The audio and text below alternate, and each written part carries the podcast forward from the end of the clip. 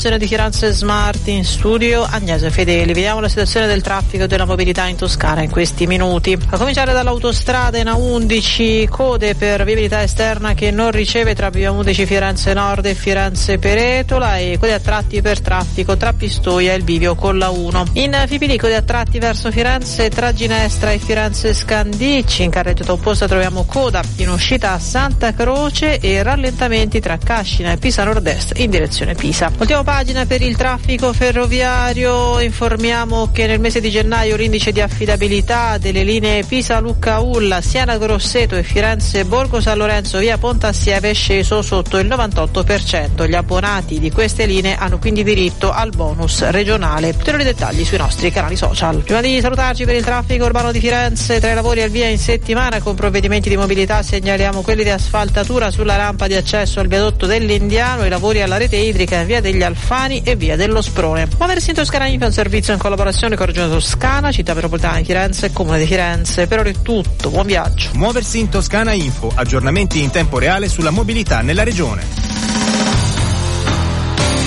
Controradio, buon ascolto e buon viaggio. FM 93 6 98 e 9.